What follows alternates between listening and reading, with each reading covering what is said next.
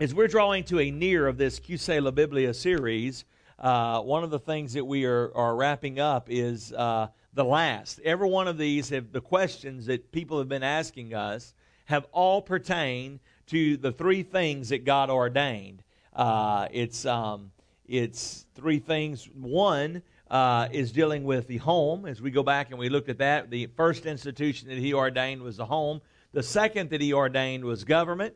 And uh, the third that he ordained is the church. And we are speaking about this today because uh, many times this is the question, why church?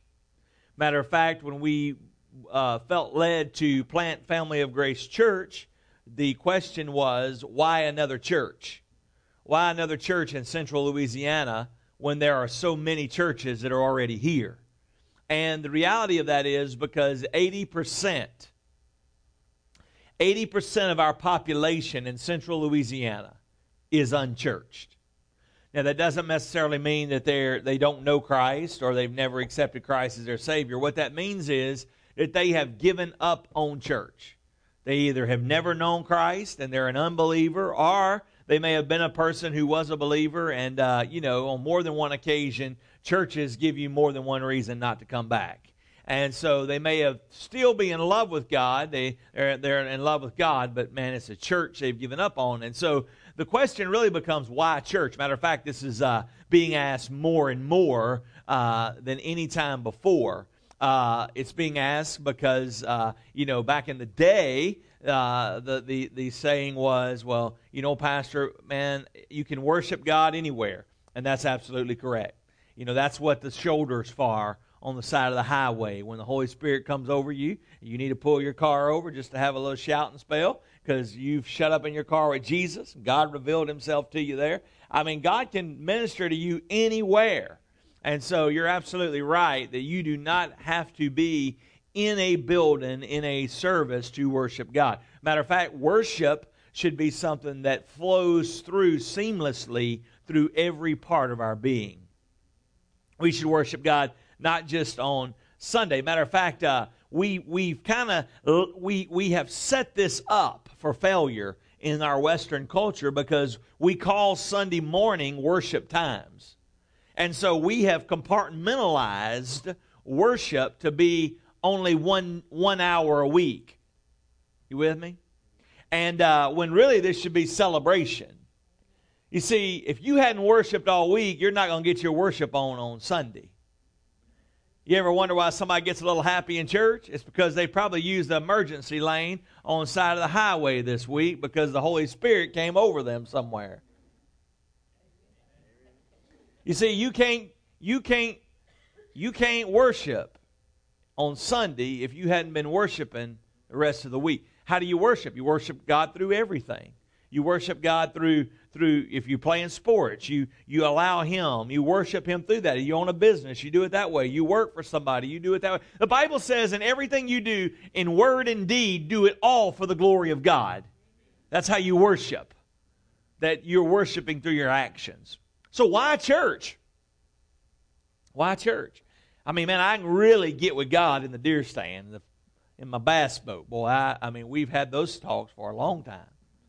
And I can really get with God. Just me and Him out there. You're absolutely right. He's everywhere. You know, now today people, people have a lot of reasons, you know, not to go to church. And the church has given them those reasons. Matter of fact, I mean, I mean, there's a lot of churches, Lord, I mean, if that's all church is, I'd have to get out. Find somewhere else. And so the church has given people many reasons to depart and not come back. You know, one of the tragedies in our central Louisiana is that the churches that have grown the most have grown not necessarily by impacting the city for people who do not know Christ, but they have grown in the concept of... I'll get that worked out in just a minute.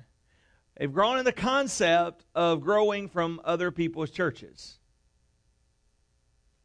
I didn't figure you'd shout me down on that.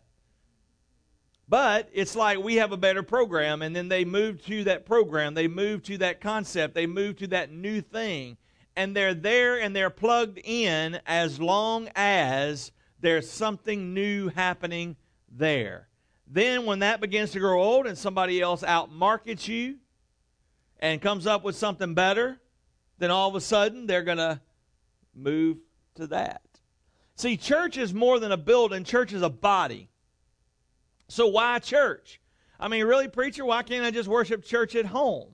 You know, in this concept, you know, first of all, it was, it was, you know, it was, I can worship God through a television ministry, and I can do that. And those things have their place, and we have one, and, and we can, we can work on those things, and you can, you can learn, and you can do all those things, but it's, it's not necessarily a local body. It's, it's hearing from God. It's growing in your faith, and it's doing those things. Now, let's go a little bit further in that, and now we live in a concept of virtual church.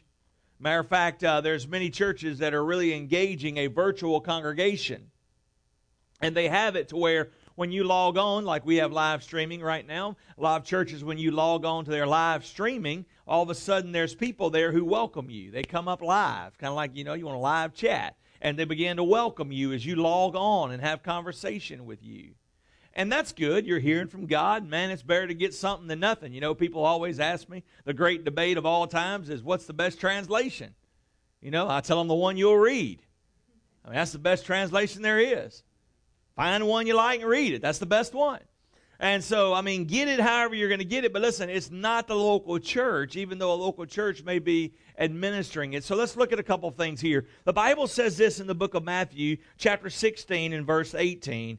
He says, Uh, and I say unto you that you are no, your name will be Peter from now on, and upon this rock I will build my church, and the gates of hell shall not prevail against it.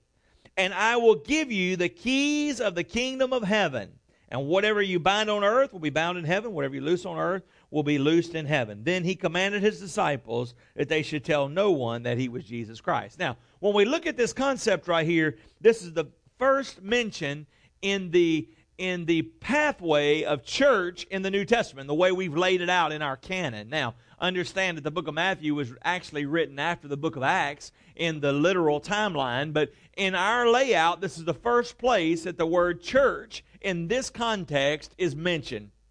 And Jesus says, Peter, upon you, your name's going to be rock now. Petro is what Peter means. And he says, I'm going to build upon you. And we know that Peter was predestined to succeed, but we know that he was predestined to fail almost because he, matter of fact, Jesus went to him and he said, uh, Peter, the, Satan wants to sift you as wheat, and I've prayed for you that when you return, I'm going to do great things in your life. And we know that Peter had a way of really messing things up, and sometimes he could just say nothing wrong, and sometimes he could just say nothing right. And uh, so as we look at this, he was always on the, the front line. He was always out there drawing attention to himself. He was always ready to stand up and give an account. You remember, he was the one that cut off the ear of Malchus and so on, so on. So as we look at this, and, and he says, upon this rock I'll build my church. Now we know that Peter had failed. We know but Jesus restored him before the ascension. And then in the book of Acts in chapter two, it says that Peter began to preach the word, and thousands were saved. And so Peter preached the first evangelical crusade uh, where there was a great awakening, and it, it is the message that launched the church into existence. And so as we look at this, what does it mean? Well, what is the Bible saying about the church? One, that the gates of hell would not prevail against it. Quit wringing your hands. Quit thinking God's going to lose. He's already declared that he'd be the victor. He says, the gates of hell, I will build my church. Quit trying to do it. Well, that's liberating for a pastor. When I finally got this verse, that I realized it was not my responsibility to build the church, but it was God's responsibility. He said, upon this rock, I will build my church. I will build my church. I will build my church. We just have to show up and be accounted for. We just have to go fishing. We just have to keep our lines wet, telling people the greatest love story in all the world. We don't have to clean them. We don't have to fix them. We just have to point them to Jesus. And so what is the Bible saying about it? Well, in this context, it's interesting. We'll go over this a little bit more. But when you go back to the uh, in the Old Testament, the word church was translated into the Lord's house. The Lord's house is what it was translated into. And when you look at the Hebrew word of that, that's what it meant, the Lord's house. house. Now, as we go forward on that, what did that mean? Well, in the Old Testament, it literally meant the Lord's house. And so when it meant the Lord's house, the, you had to go there to meet with God. Matter of fact, when we go back to the Old Testament, there was a thing called the Ark of the Covenant. And if you remember that, it said between the two cherubim, it was the place where the manifest presence of God was. Matter of fact, it was so great that when the Philistines came and captured the ark, then they took it back to their home. They thought that they had won, but the ark had so much power in it that the power of God began to move on the Philistines. And so here's what they said. We got to get rid of that ark. This ark's killing us. And so they found a, uh, a couple of oxen, they put it on a cart, and they and they and, and and and tell me the power of God wasn't in there. They just put that Ark of the Covenant on that cart, hitched it to a, a cow or something, and it took off and went straight back to the children of Israel. Then we know in the temple, Solomon built his temple as a place where the presence of God dwelt. Matter of fact, there was a place called the Holy of Holies. There was this big veil that was in the temple, and man could come into the outer courts, the inner courts, but when they got to the veil, they could not go any further. And I'm not going to spend a lot of time on this, because if you've been around church at all, you know something about this. But they got to the veil, and only the priest could go in there once a year, and it was in to make atonement behind the veil. The power of God was so strong behind the veil that if a priest's life was not right when he went in behind the veil, that they were so scared the power of God would strike him dead, that they would tie a rope around his foot, because nobody else wanted to go in behind the veil to pull him out in case he didn't come back. If he didn't come out, they would know that he died, and they would just grab that rope and start pulling him back out. The power of God was behind the veil. So the Lord's house in, in, the, in, the, in the Hebrew translated back to the word temple, which equals presence. It was the place where the presence of God was in the temple. Now, as we think about that, we move on into the New Testament and we look at that word in the Greek. That word church always translates back into the word ecclesia. Now, when you think about that, in the Old Testament, the building equaled the temple, which equaled the presence of God, the place where God dwelled. When we move into the New Testament, we realize that that word ecclesia meant a made-up body, a number of people. When people come together, you have the ecclesia. Matter of fact, when you think about that, that's why Jesus says in the book of Matthew eighteen and twenty, I think it is, he says, if two or more are gathered in my name, there I am in the midst, because it has has become an ecclesia. Now understand something, that in our Western culture, we think the only way you can have church is if you have a building and you have a steeple and you have a program and you have a budget and you have a staff and you have a women's ministry and you have a men's ministry and you have a children's ministry and you have a youth ministry and you have a college ministry and you have a senior adults ministry and you have an in-between ministry and you have a millennial ministry. Are you picking up what I'm putting down? But that's not how it was, and we're going to look at this in just a minute in the book of Acts. It says they were having ecclesia, and the Lord was adding to the church daily before there was ever a steeple. Can you believe that? Before there was ever programs, before there was ever budgets, before there was ever senior pastors and lead pastors and mission pastors and youth pastors and preteen pastors, before there was any of that, the Lord was adding to the church daily. So the church has been, has been um, recognized in our culture as an organization and not the body of Christ. Now, when you think about this word, it, it translates ecclesia, and there's another word, ecclesia, ecle, ecclesion, which basically means movement in action. It moves it into a verb, where it's the church in action. Because it's moving, it's making a difference, it's impacting, it's making a difference. So in the Old Testament, the building equaled the temple, which equaled the presence. In the New Testament, the believer equals the temple, which equals the presence. The Bible says, do you not know in First Corinthians chapter six that your body is not your own, you were bought at a price, that you are the temple of the Holy Ghost of God. Listen, this is a building. But you are the church, I am the church, and I know that God is everywhere, but He's also in us. And that's what happened when Peter preached in Acts chapter two on the day of Pentecost. The Holy Spirit fell, and there was it was Christmas morning for the Holy Spirit. That's the easiest way for me to explain it. Christmas morning we celebrate it because it's the day that Jesus was born in a manger and he put skin on and he came and dwelt among us. Well, in Acts chapter two, it's the day that the Holy Spirit came and indwelled us. Jesus came and dwelt around us, but in Acts chapter two, Jesus came in the form of the Holy Spirit and dealt, dwelt in us. Are you with me, church? Can I move on? It's what the Bible is saying, that we're a made-up body.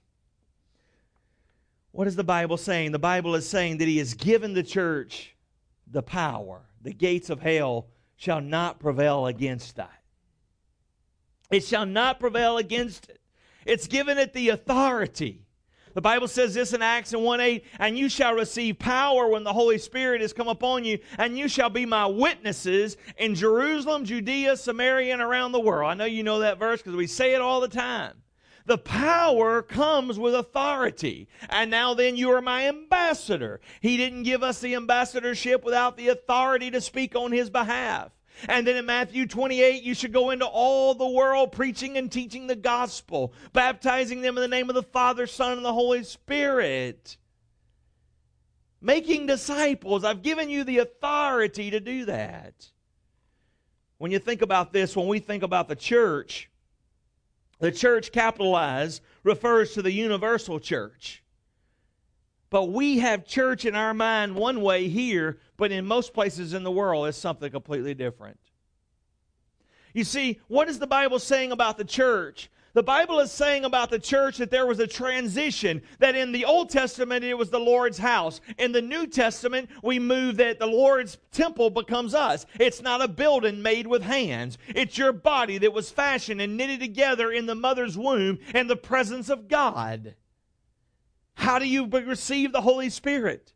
How do you have the baptism of the Holy Spirit? The baptism of the Holy Spirit will take place at the moment of conversion. He's not going to put you on a trial and see how well you do. Let me see how long you can walk in the flesh without the Spirit. I mean, walk in the Spirit without the Spirit. He's not going to do that. The baptism of the Holy Spirit comes upon you at the moment of conversion, and he indwells inside of us. I tell you, people are running around saying, I need more of the Holy Spirit, more of the Holy Spirit. I want you to understand something. You got all of the Holy Spirit you'll ever get the day that you were born again. What we need to do is give more of ourselves to the Holy Spirit, that the Holy Spirit won't be backed into the corner of our life with no ability to work, no ability to move, but that we may allow the Holy Spirit to swell up inside of us, that it may manifest its power through us. Are you picking up what I'm putting down today, church? And so as we look at this and we move on, the Bible, what is the Bible saying to me? The Bible is saying to me the church has a purpose. It has a purpose. Every member of the local church has a purpose. The Bible says in Romans chapter twelve that we are all members of one body and members of one another. My leg is a member of my body. My arm is a member of my body. They're not a member of something else. And so therefore, if you are an arm to the body of Christ, if you're an eye to the body of Christ, if you're the head, if you're part of the body of Christ, and then you're at virtual church, and you don't want anything to do with the local church, which is a made-up members of a body, then all of a sudden, where is the members of the body to fulfill the work of the ministry? Now, here's the interesting thing. That virtual church is great. It ministers to you. Television ministry ministers to you. All those things minister to you. But I want you to understand, they can't, they're not there. They're not the local body that God has ordained and positioned and sanctioned to make a difference for the glory of God. What is the makeup? What does it take to be a church? Well, if you ask some people, you can get some crazy answers. I've, I heard somebody the other day say that you're, you don't qualify as a church. I mean, these, these little small churches, eight, ten people, that doesn't qualify as a church. Okay? Help me understand that scripturally. Help me understand that in China, where revival is breaking out through small groups of eight and ten and fifteen and twenty people. Help me understand that. One of the greatest challenges in Peru is, man, we can gather up in a house, and we that thing is flowing out of the out of the home. I mean, these little old houses, I mean, it's just, I mean, a little old area about the size of one of these sections of chairs right here. I mean, you might put thirty people in there. But then you're trying to get them to the building to go for corporate worship, and they're like, wait a minute, I thought this was the church. It's helping them to find the value in the corporate body, which has the ability to send out, to strengthen, to multiply, to make a difference. And I want you to understand something today, that when we go over here to the book of Acts and we begin to look at this in chapter in chapter two, it, it, it's interesting. It's not anything like we understand in our Western mindset of church. Matter of fact, let's just look at it in Acts two and forty. And it says that Peter preached, and it says that many of them came to know Christ. And in verse forty it says, and with many other words he testified and exhorted them, saying, be saved from this perverse generation. And then those who gladly received his word were baptized. That day about three thousand souls were added to them. Well, that's a good day of church growth, isn't it? And they continued steadfastly, underline that in your Bible, in the apostles' doctrine, and the fellowship, in the breaking of bread, and in prayers.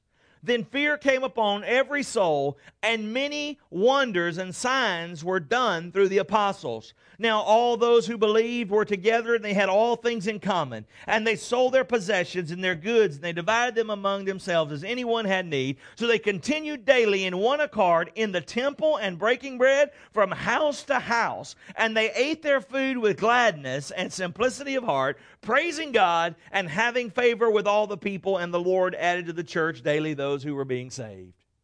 Now here's the thing about the church. What is the Bible saying to me? The Bible is saying this. It's saying that the concept of the first act of the church is worship. Look at it in verse forty-six and verse forty-seven. It says, and they continue daily. They continue daily praising God, going together, coming together, simplicity of heart, thanking God in the temple, out of the temple, in the home, out of the home, praising God and having favor with the people.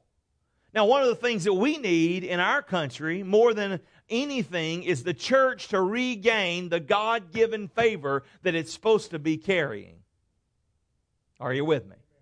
You see, the church has given up the favor, because we've been trying to find the favor of man and appease everybody, that we, in doing so, we have given up the favor of God. And the only way that a church will walk in the favor of man is if it is walking in the favor of God. Does that mean everybody's going to like us? Does that mean everybody's going to love us? Does that mean everybody's going to agree with us? No, sir, no, ma'am. But what it does mean is that we can be a conduit that is not restricted, that the manifest presence and power of God may flow through. And one thing... One thing that I would love for people to be able to say about Family of Grace is it's a church that loves to worship God. Not just when the music team's up here, not just on Sunday morning, but if they're in the streets of the city, the favor of God is upon them. The simplicity of heart is upon them. The joy of the Lord is upon them. And in everything give thanks, because it is the will of God that He's moving through our heart and our life. And the first priority of a local church is to gather together and worship. Now, I've had some good worship by myself. And when I'm worshiping by myself, nobody complains about how loud I sing, how off I am, how I can't keep rhythm. It's just me, Jesus. It's just me and the Holy Spirit. And I mean, we're having ourselves a good time and I'm loving it. But I'm telling you, as good as that is,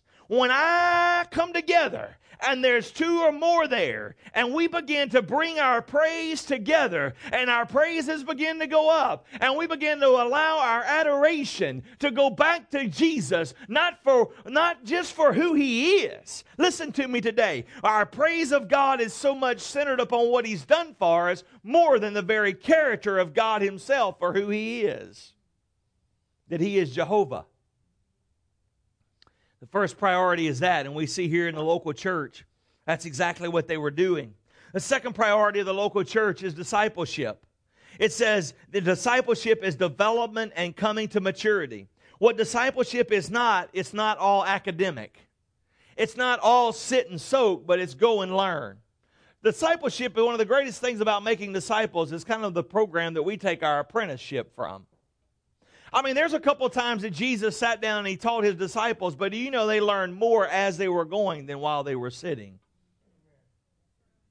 And I'll tell you today, I believe the church in America, one of the greatest tragedies is that we have come and sat and sat and sat and sat and sat and learned and learned and learned. And we're the most educated people in the theology of Christ, but we may be straight as a dun, gun, uh, gun barrel in our, in our, in our theology and what we understand about the Scripture, but we are bankrupt in what we understand about the Scripture. Making disciples. You make disciples as you go. When you look at that word in Matthew chapter twenty-eight in the Greek where it says, go therefore into all the world and make disciples, that word means as you're going. It's a present active verb, which means it's keep on making, keep on making, keep on making. I've shared this so many times, you're sick of hearing it, but I'll say it again because it makes sense. I think about the things that I know because as I grow older, I find people who don't know a lot of things that are just seem so simple. And I ask this question, how do they not know that? And I think about how I know it. When did I learn it? And I think my dad never sat me down. My grandma never sat me down. My mama never sat me down. My brother never sat me down. But what they did was they said, come go with me, son. Come go with me. And as they were going, I was watching and I was learning, and my daddy was training me.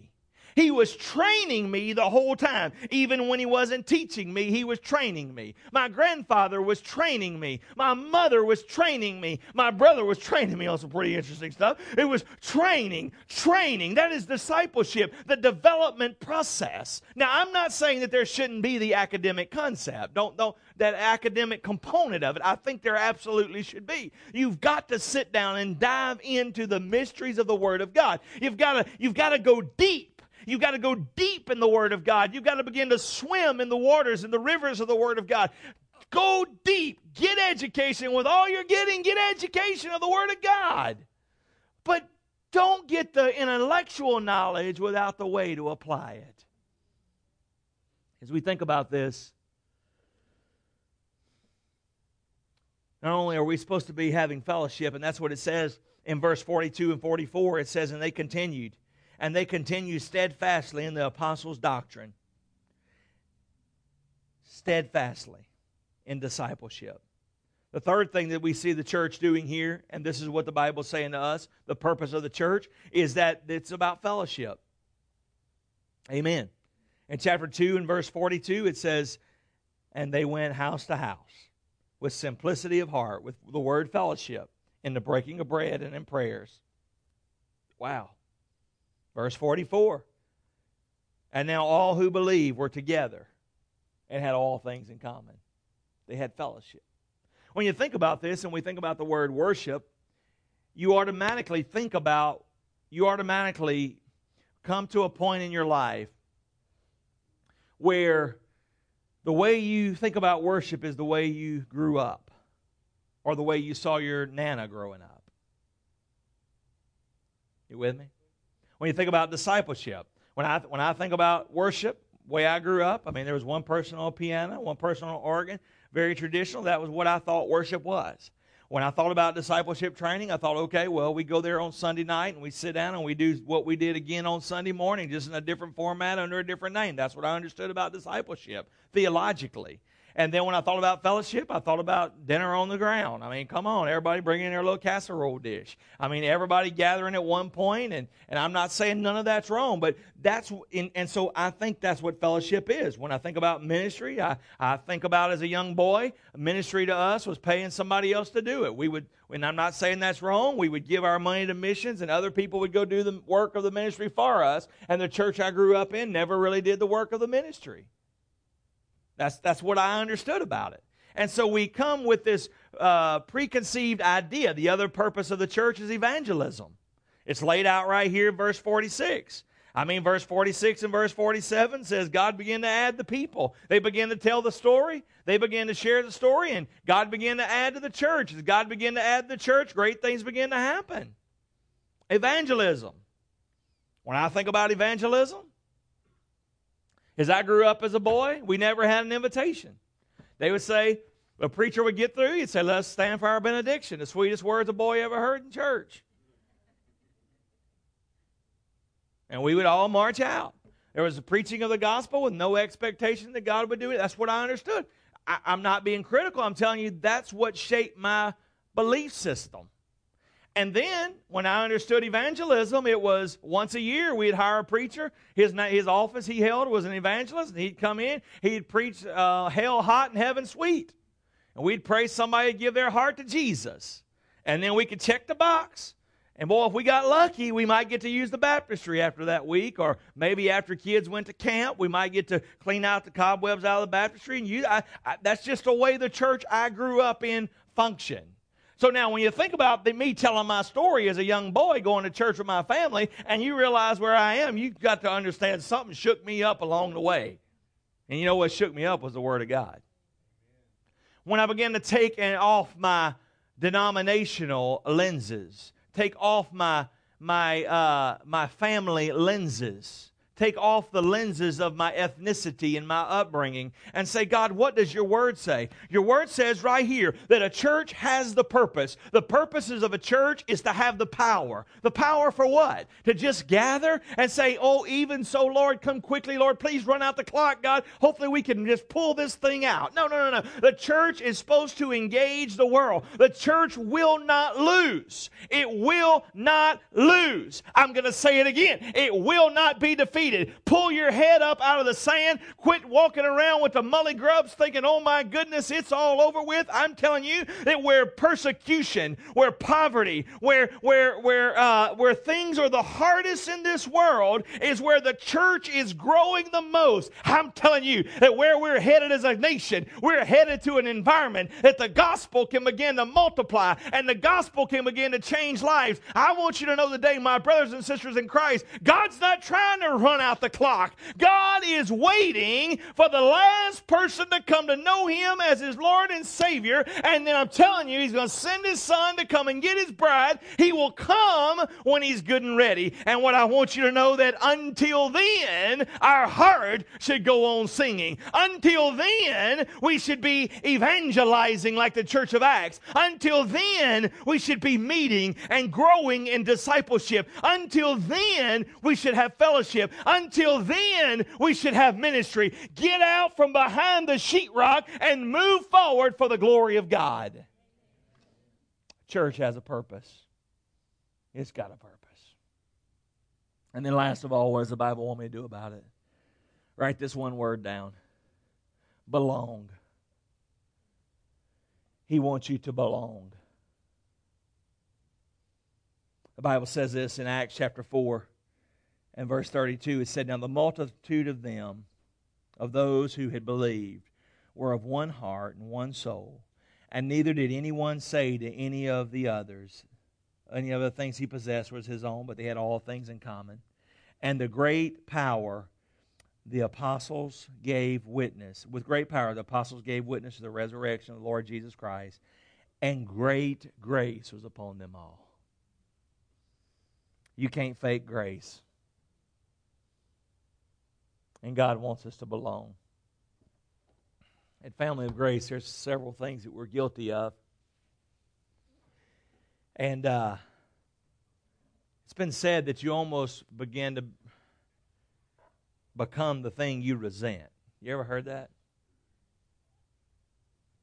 For instance, dress. Because you may resent, as you grew up, they said you had to have a tie on, you had to have a jacket on, you had to be all decked out in the nines to go to church. I mean, I remember as a boy, man, I had my row of suits, and I'd put that dude on Sunday morning. We'd march ourselves to Zion. And so what happens, a good example of this is now, because we're in an environment of freedom, that you don't have to dress a certain way to belong. It's now when somebody does feel like they want to dress up or wear a tie, they're ridiculed. What, were you preaching today, man? Not here, because my shirt's don't button anymore. I can't wear a tie. Here's the concept. You become the thing that you you you resisted. And one of the things the Family of Grace is, man, we're just so happy you're here. And we never put any pressure on anybody about coming, becoming a member. Matter of fact, there's people who aren't members who are better members than people who are members. And that whole concept of membership is interesting, but it, it's a biblical dynamic that God wants us to belong to a local body. A local body to come together to where we're not alone. So that when you're struggling, there's somebody to go down their knees with you. There's somebody to cry with you, pray with you, laugh with you. Somebody to make that journey with you. When your loved one's diagnosed with cancer, virtual church doesn't help. When you lose your job, virtual church really doesn't help. God has positioned the local church here, and it can look in so many different ways. Hear me out. Hear me out. The local church can look so different. The one common denominator for the local church, the word that we've been talking about, Ecclesia, is when many members of his body come together, it makes up a local body. And in making up that local body, he gives that local body a special authority and a special anointing and special power to go to a fallen world and say, I am here on behalf of heaven. And to serve the Lord together with gladness. Look, I know you have many reasons not to belong to church. Matter of fact, I can probably one-up your list. But there's one reason that I do have. It's because God said, I want you to find a group of believers. This may not be your group, but you find a local body and attach yourself there, because that's where I've given the power. That's where I've given the anointing. And in the book of Acts, the church began to grow. It went from beginning to sending out missionaries to other cities to making a difference.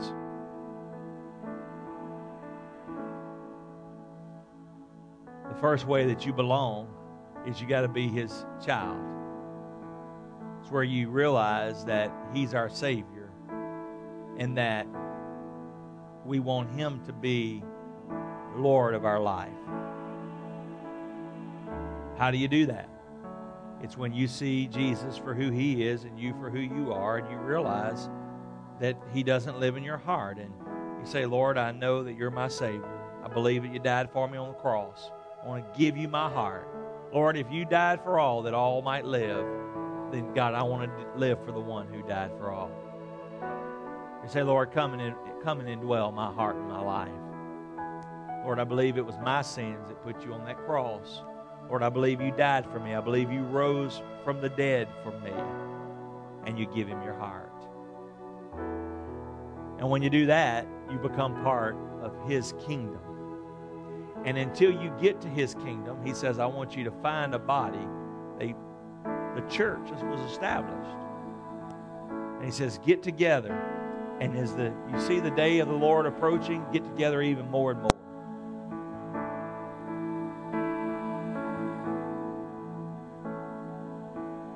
So maybe today you're at a place and you've just been asking God, Lord, show me that place. Show me that place that I need to belong.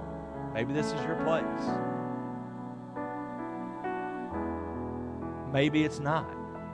It's okay if it's not. But somewhere God's got a place for you. Let me close with this illustration. I know I'm out of time. But in China, I think things are changing there. But over the last decades, several decades, you couldn't have a Bible. If they found the Bible in your home or in your possession, they would take you, take it from you, persecute you and your family. And so what they would do,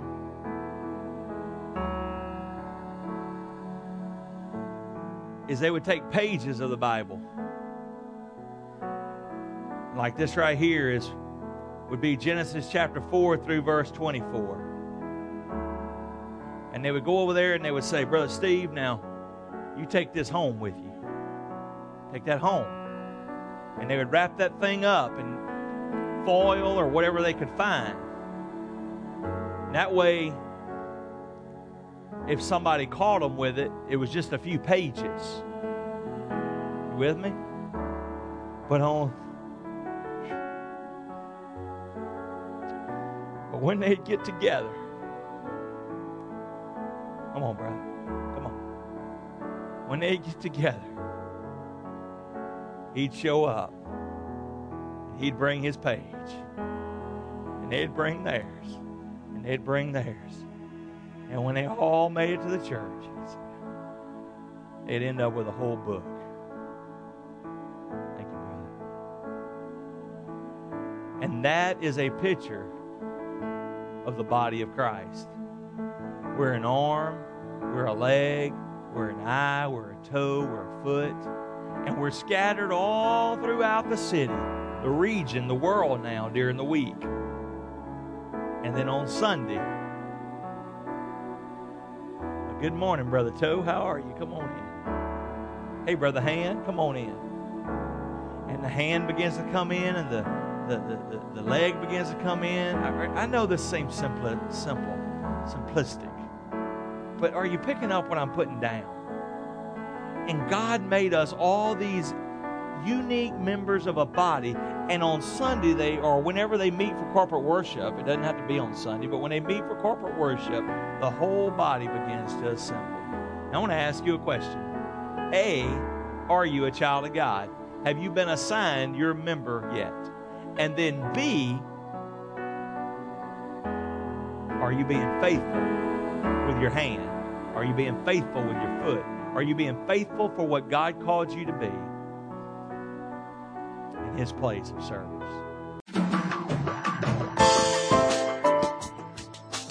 service.